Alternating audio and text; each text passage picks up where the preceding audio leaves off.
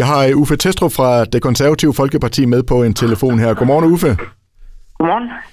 Uffe, i dagens udgave af Jyske Vestkysten, der kan man jo læse lidt om dit, vil jeg sige, meget, meget, meget spændende forslag omkring Esbjergværket, som jo lukker i 2024. Kan du ikke lige prøve at forklare mig og lytterne, hvad det er, du har gjort, der er tanker her? Jo, men altså, vi har jo den her vestkraft, som vi alle sammen kender. Det er ikke sikkert, at vi lægger så meget værk til den i hverdagen, men når vi kommer til Esbjerg, så ser vi den fra lang afstand, og vi kan også se den, når vi går ud fra vores arbejdsplads, og den skal rykkes ned, er der i hvert fald lagt op til, fordi der skal ligge en fabrik, der kan lave hovedkomponenter til vindindustrien. Men jeg synes, at det er ressourcespil, at vi bare rykker noget, der er så vedligeholdt ned. Så hvis vi kunne omdanne den til en turistmagnet i stedet for, så ville det være meget bedre givet ud. Og Uffe, altså det her med en turistmagnet, prøv lige at forklare, altså hvad er det, du vil omdanne det gamle kraftværk til her? Jamen altså, det er jo primært skorstenen. Den kunne man lave til et udsigtstårn, hvor man kan se afsindigt langt i klart vejr, og man kan faktisk komme over skyerne, når det er, der er havgus og lavt liggende skyer. Så man går fra regnvejr til solskin. Og hvis man så skulle tage den lidt ekstra, så kunne man lave klatrevæg fra bund til top, hvilket ville blive verdens højeste i forhold til, hvad der er i København i dag på 90 meter på brændingen. Og så kunne man også lave svævebanen deroppefra. Det kunne være fedt, hvis den kørte til Fanø, så er vi endelig landfaste med dem. Og det vil opleve verdens længste i forhold til den, der er i Dubai i dag, der er 1 kilometer lang. Og man kommer op i en hastighed af 280 kilometer på den, og jeg tænker, man kunne komme tilsvarende på den her. Og Uffe, man kan jo sige, at det her, det er jo i hvert fald meget visionære og meget opsigtsvækkende tanker, du har gjort dig her. Altså, hvilke reaktioner har du fået på, at du er kommet med det forslag her?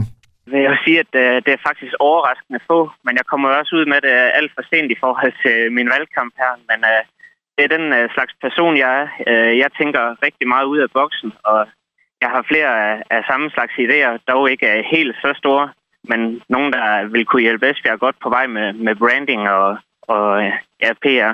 Og altså, de her idéer har du fået den nogle steder fra. Nu var du selv inde på forbrændingen i København. Der har man jo for eksempel lavet en skibakke.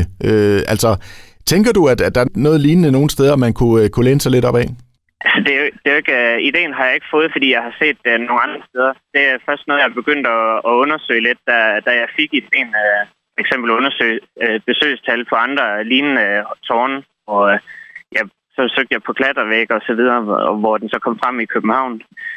For ligesom at have noget at sammenligne med mit opslag. Men jeg tænker, at lige meget, hvor meget man vælger at lave på den, så vil det jo være noget, der ikke er set før i Danmark i hvert fald. Og bare lige til sidst her, Uffe, altså hvad tænker du, at det kunne betyde for Esbjerg, hvis man førte dine planer ud i livet her?